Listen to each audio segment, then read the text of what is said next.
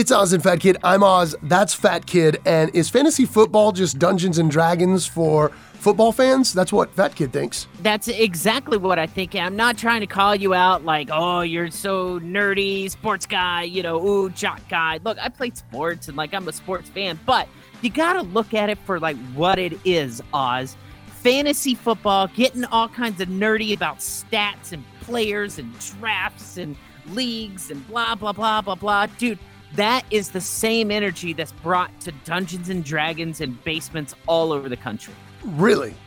Yes, come on. Don't, have you ever met like a Dungeons and Dragons nerd, like a good D and D nerd, like somebody who's way into it? I've met people that are way into it, but I just kind of go, okay. And then like they run off to their board game, you know, in, inside like, you know, a comic book shop or somewhere like that, you know, a, a gaming place, you know, yeah. and they, they run away. And I, I never, I, it's never one of those things where I followed someone down that primrose path and said, hey, what is this Dungeons and Dragons you speak of? You have to recognize that that same energy is what's brought to, uh, you know, the whole fantasy football stuff and following it on your phone and having to watch every single game, and we're gonna have our big draft, and this is this is a party boys only type thing. Like, dude, I'm telling you, fantasy football is Dungeons and Dragons for sports fans. Look, you have like a league commissioner, right? Okay.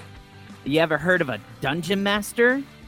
Okay. Okay. Right? Okay. Like the dude who like actually like puts it together and everything. And uh, apparently, so I'm not a Dungeons and Dragons fan, but after like doing some research and diving into this, I was like, oh, like D and D sounds kind of fun because you have to, you know, pick, you know, your guys and based off of like how good they are and what kind of attributes they have, like similar to like when you pick your quarterback based on his passing rating or your running back based on his rushing yards, right?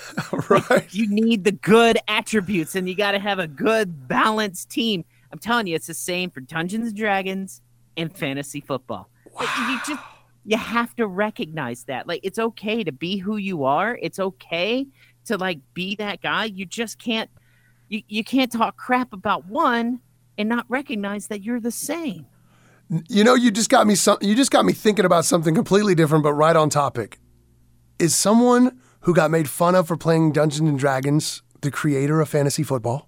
Yeah, dude, I, I mean, absolutely could be, because here's the thing. So it, people are going to say, oh, well, Dungeons and Dragons, like that's a game and it's all, you know, it's all off of the roll of a dice. Like we've all seen the dice like in the mall or a comic book shop or wherever, the multi-sided dice, like they use those for Dungeons and Dragons, right? You have to roll those things to determine like how well something did. Well, isn't football like part of fantasy football? Like a game of chance?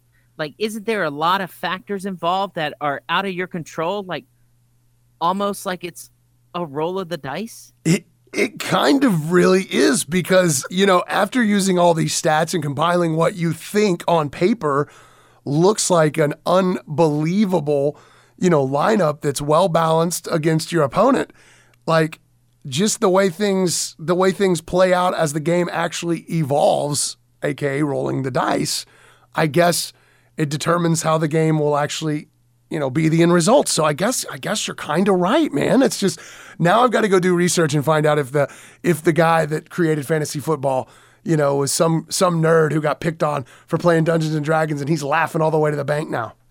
Also, like, just like realize that we're we're all cut from the same cloth, man. We're all part of the same big loving family. Like, just love on everybody. There's no reason to, you know, be like, oh, shut up, nerd, when you're Dungeons and Dragons, while you're managing your fantasy football team and, and studying rushing yards.